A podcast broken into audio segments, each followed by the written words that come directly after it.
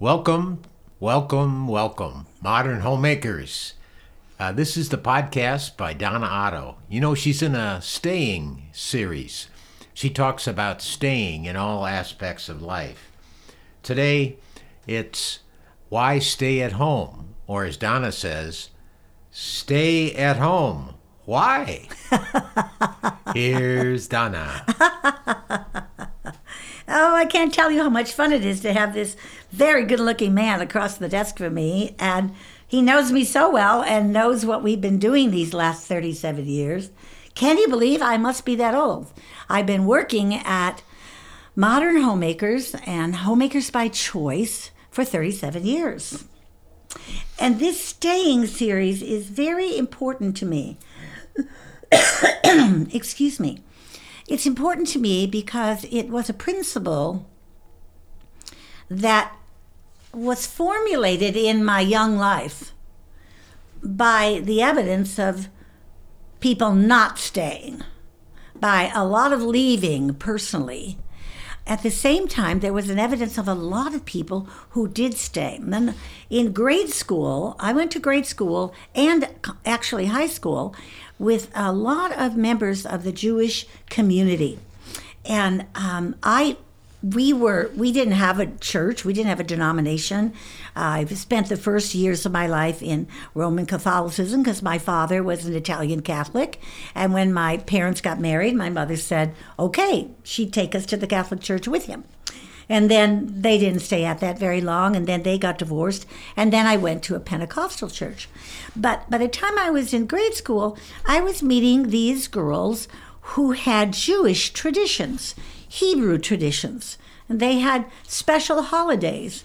They had, I tried to say this the last time we were together, and I still can't find the word for the piece of metal usually that affixes to their front door, and then they went through the door, they would touch it, reminding themselves that who they belonged to. And I noticed that they stayed together in long generations. There were moms and pops. There didn't seem to me many divorces in their family. Now, that was a long time ago, and divorce wasn't as popular. The theology of staying is the theology of abiding. If you go to the New Testament, you will see that you will find in the book of John a long chapter about the vine and the fruit and staying in the vine and abiding in the vine and belonging. And I saw a lot of that belonging, that image of community, that staying in life together. And now, when I talk about staying, I'm not just talking about staying in the bridge club or staying in the, exercise class, although those are good things to stay in. But in Deuteronomy, again, a book that leads us to lay down Old Testament covenants that are found in the New Testament. It is the Lord who goes before you. He will be with you. He will not leave you or forsake you, and you are not to be fearful or dismayed. Why is that? Why does he call me not to be fearful? I used to say that I wasn't very fearful because I wasn't smart enough to know what was fearful around me. I just didn't see it. My husband would say to me, I don't think that's very kind to yourself. But the truth is, I don't sense fear.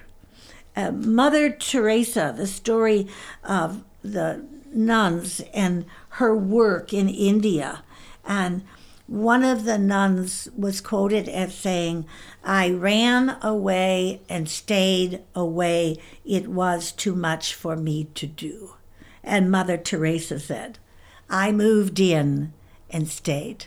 And if you've never read her book or seen a documentary of her, a human being, not a perfect person, but what she did in the streets of Calcutta and with the people that she served, there is absolutely no way you cannot be touched, deeply about a woman who was called, who felt she was called to give herself away. So this staying notion is quite profound and quite across the board. And I do want to say that I'm trying to help in this series, giving you an eyesight in places that we are no longer staying. We are a leaving culture, not a staying culture. When we first began Homemakers by Choice, what it came to be was a group of women who were choosing to be stay-at-home moms. And they wanted somebody to mentor them, to walk alongside with them.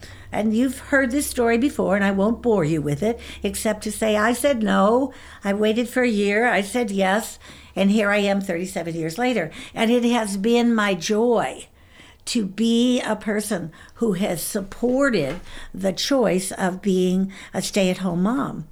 The second book I wrote, my publisher called me and asked me in the late 80s, would I write a book encouraging stay-at-home moms?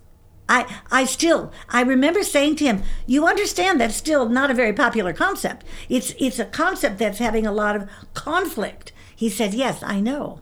And my hero and mentor, Elizabeth Elliot, who, as you know, wrote 40 books, you should buy all of them and read all of them, said to me while I'm in her study, in her beautiful home in the East, saying, Dotto, if you write that book, I won't have to. And it was called The Stay-at-Home Mom. And that's a lot of years ago. I'm still very proud of that work. My publisher republished this book called Loving Life as an At-Home Mom, and I stand behind what that means. Be at home, love being at home. But why should I be at home? Why shouldn't my husband be at home? Do you want to go through all the questions that couples are going through? We need the money. Do we need the money? I still have a perfect box full of letters from men and women who wrote 20 years ago, 30 years ago, and said, we sold our car, we downsized our house, we decided our children were more important, we're having a wonderful time. A young couple who came to me and said, we can't make it work. Look, we wrote all the numbers down and they come out red. What should we do? And I said, you have to trust God to what you should do. I can't tell you what to do. They called me a few weeks later and said, we're going to go forward and trust God. He was a school teacher. I don't even know how much money he made in that time. But they were short. Every month there was going to be red. And that spring, his school came to him and said, we're offering you a $5,000 extra bonus if you would coach a team, part of the work you already do. I will never forget their coming and bringing that little child, that first little child with them, and asking my husband to pray and give thanks for what God had done. They made the decision, even though it was in the red. Hundreds, thousands of stories we've heard like that. I have some very funny cards. I wish in some ways I was on TV right now, not only in one way, so you could see this card. It's kind of a 60s card, the picture of it. And there's a man with a hat and a pad and a paper in his hand. And there's a woman. She looks like, what's that movie? What was that? Mrs. Doubtfire. No, the woman, the little family that she vacuumed in her apron. Sorry, guys. She's that woman, though. She's come to the door. She has her dress and her jewelry on. And she's looking at the man with his paper and pad, and he says, oh, so you have no occupation? You're just a stay-at-home mom? And then inside the card says, I understand he's still in traction. Yeah, that's exactly where he should be. And then I have another card. I don't keep cards very often, but I have these two cards that I love. And it's a bear in a bathtub, my favorite place in the world. And the little bear says, when life gets too hectic, I've always found that a nice hot bath can solve most problems. And by the way, I've been here since last Thursday. So, that is exactly what we feel like when we're staying at home, handling it all. It is a boatload of work. It is, in my opinion, the hardest work you will ever do in your life. And doctors and lawyers and merchant chiefs have all said to me, Donna, you are right. I have so many words of testimony from people around the world who have said, I didn't want to do it. I wanted to do it. I felt inclined to do it. God called me to do it. It was the hardest thing I ever did, but I realized I could never go back and do it again. That's a very important part. Homemakers changed me. It changed a lot of us. Frederick Beekner says, my assumption is that the story of any one of us, in some measure, is the story of all of us. So when I tell my story, which I've done many times, the illegitimate birth, a divorce, a remarriage, a rape, the financial ruin, broken trust, church life, rejection, abandonment, these are all part of my story. In various phases throughout my life. But Jesus Christ, the Savior of the world, promised me that he would never leave me or forsake me. He not only said never, the word never in that Hebrews passage is never to the fifth power. Like he is saying to me, I will never, never, never, never, never leave you. And I want you to know there are times when I think I hear the Lord's voice saying that, and he's got sort of a, what kind of voice is it? He's firm, but he has a smile on his face. And he says, I know, you need to hear that again, Donna.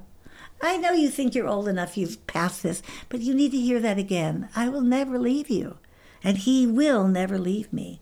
And all the pain of the past has been turned into a passion for what I've been able to do. And I have loved what I have done these last 37 years. The proverb is full of suggestions. They are not promises, they are not directions, instructions, they're suggestions. But one that I particularly value is Proverbs 14:1. And it says, the wise woman builds her house. The foolish woman tears it down with her very own hands. I wish I could tell you how many times that passage has come to my head. Many times it's come to my head. Just about the time I'm about to say something I know I should not say. Like, there it is. Don't say that. Don't go there. And then out it comes because I'm going to. And then I remember that the wise woman doesn't do that. The wise woman who gets to be making the choice of being a full-time mom has time to read the scripture. For the scripture is inspired by God, and it is profitable for teaching, for reproof, for correction, for training, that you and me, women and men of God, might be equipped. 2 Timothy chapter 3, verse 16 and 17. In this culture, we suffer from many things. We have a glut of words, a glut of experience, a glut of ideas, a glut of books, a glut of tapes, television channels. You can have 3,000 of them now. Yes, I'm old enough to remember when there were 3, and I think they turned off at 9 o'clock. Maybe it was midnight, but it felt like 9 o'clock. Sometimes that continued eloquence, that continued too many words, it wearies us. We feel tired of hearing it. Sometimes we've heard it before, and we've heard it so many times that we decide to dismiss it. I have lived in a period of time that at some time you could have known everything that was known. In the year 2001, you could learn everything that was learned, and over a 6-year period of life, it would not change significantly. You know what that period of life became in 2001? 7 months. And now it's unknowable. There is no way that a human being could do that. That's simply overload. That's simply more than we need. And I have said to you many times, make sure what you're taking in is credible, workable, and memorable. It's useful to you and to your family. It's credible, it's workable, it's memorable. It's things that you can do to encourage the people that you love. The number the last time I checked, and that's been some time ago, that your job as a full-time stay-at-home mother was in the $200,000 mark. $200,000. If they paid you $212,045 or whatever it was, that would be what your job as chauffeur, counselor, cook, housekeeper, all of the jobs that you take on as being a full-time mom. I want to remind you of how important that is. I want to remind you, young moms, that this is a 25-year investment. Yes, they may bring you a dandelion when they're 2 or 3, but it's not till they're 23 or 25 that you look back and you say, oh, here's why I made that choice. Here's why my husband and I chose together. Today, many women, the percentage is still in the 60% of women who hold down part-time or full-time jobs and take care of full-time parenting. Many of them are single moms who have to do it all alone. We call you stay-at-home moms. We want you to recognize that being a stay-at-home mom is an important part of who you are. That's not a mall mom, or a Bible study mom, or shopping mom, or lunch mom, or TV mom, or book reading mom. I used to be a book reading mom. I loved to read books, and I can still remember to this day, and that must be, 43 years ago. And this I went to school. I had my whole day, and the kitchen dishes had breakfast dishes. Dinner had to be made. The bed was unmade. I had a novel that was 585 or 850 pages long. Just one more page, just one more chapter, just one more. And then all of a sudden, it's 3 o'clock. And Anissa is coming home from school, and David's coming home for dinner. And I would get up and tear around the house like a mad woman and have everything sort of ready. And then I began to understand that I might as well go to work if I'm going to read all day. What was I called to do? And so I want you to know that I believe that this is a biblical view of the world. It tells us that God wants younger women and widows to get married. God tells us he wants us to get married. I know that getting married is frightening. I know it's full of love and joy, but it's also frightening. Can you be a wife? Do you know how to do it? Staying at home is frightening. Can you handle all of these things? And what about the economics? Do we need 2 cars? Can we make it work? I want you to consider the reasons why you're working. Is it as important as what you're giving up to be at home full time with your children? We began this work before technology came to be in charge, and the Senate hearings on materials being transferred into our homes via companies like TikTok and Facebook and Instagram and on and on and on. The cancellation life would not have been heard of yet. The already youthful mind and soul had been carefully watched over. I met a young woman who, while pregnant, did not have 1 minute extra and was exhausted. And she said to me, "How much more time will this child take? How much more time?" Trying to figure it out. I looked at her and said, "I have no idea how much time this will take, but it will take all of you. And whatever you do to take away from it, creating a home of faith, staying in that home of faith, staying with it." I love to create. Let's buy a new house. Let's paint it up and make it cute. Oh, you want me to stay in it and keep it clean and put fresh flowers out when they need it? That staying part is much harder to do.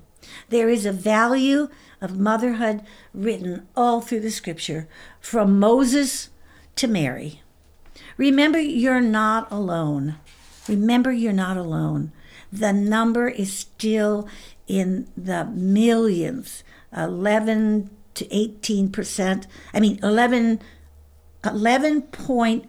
million known stay-at-home moms. I think that's the right number. You can find that research easily on your own website.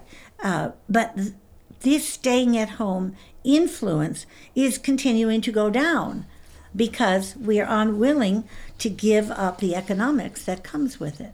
And despite the fluctuations in the rate of staying at home, parenting is the needs of parents is just the same. You have to teach them to study. You have to teach them to get up and get dressed and be orderly. You have to send them to school. Even the decision about making a school choice is much greater. Can you homeschool them? Can you private school them? Can you school them in two different schools? Can you? The school options are everywhere, and you have to decide what's best and what's best for your children, and that's a big decision. I always want to remind you that you are the best choice. You are the best choice. It is a hard decision, and it is a decision that you are not alone in. Not only are there vast numbers of women who are doing it, but God is with you. But you are the best choice. So many stories that we have heard through the years about adoptions and the crisis pregnancy nursery and where these little children wind up. And if you are unable to have your own children, the vast numbers of children who are looking for parents who will raise them. You are the best choice. If you are the mother, if you are the father, you're the best choice to raise these children together. The facts continue to pour in, and they are very slight in difference. Because you work full-time or part-time outside of the home does not mean you're going to raise rebels. Remember, I said that. Being away from the house does not mean you're going to raise rebels. It is mean you're going to have less time with your own children. These children, which are yours, only yours and your husband's, these children which God has given you, these children who you and you alone know how to take care of. These children, you are the best choice. And lastly, your faith will grow. Your faith will grow. I think of Susanna Wesley often, and as we end this time together, I think, oh, here she was, 25 pregnancies. I can't even imagine that. One right after another, one right after another. In poverty, less than they had, they needed food. They were in that condition. And yet she raised these children. Susanna Wesley, who raised Charles Wesley and his brother. What's his brother's name? Charles and something, Matthew, I think, Wesley, who are the founders of the Wesleyan movement, who wrote books and hymnals and spread the gospel news of Jesus. 2 of the 18 children. Susanna Wesley did much in her determination to stay at home, to love her children, to pray for her children. Your faith will grow as you see God provide. Provide in the smallest ways and the most important ways. I went every Thursday morning and taught Homemakers by Choice for decades. I loved it. I loved watching you and seeing you. I loved hearing your stories. I loved dedicating your children. I loved encouraging you to go to church and find a church. I loved being together with you. These were holy days. And when we left having weekly meetings, we went to the podcast, and I've loved being with you.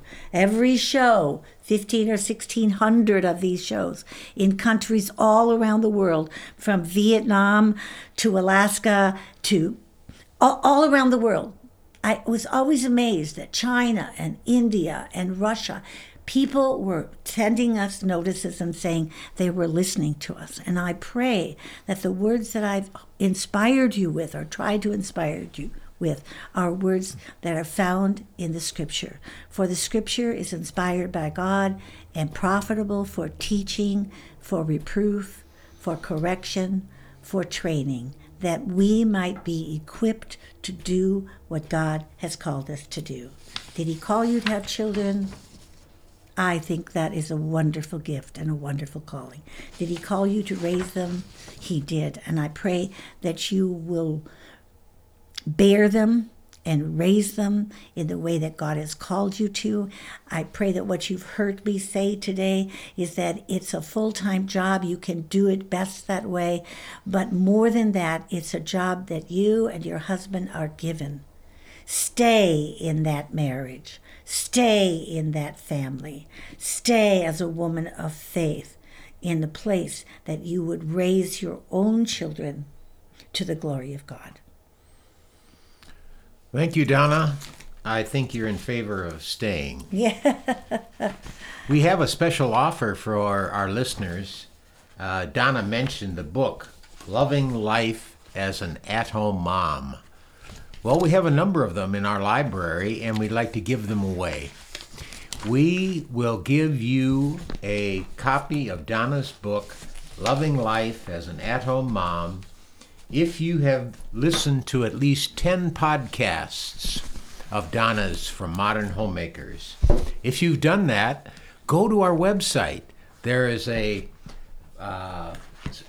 pull-down button that you can use to supply your name and address, and we will send you the book. And you may be stronger with having it.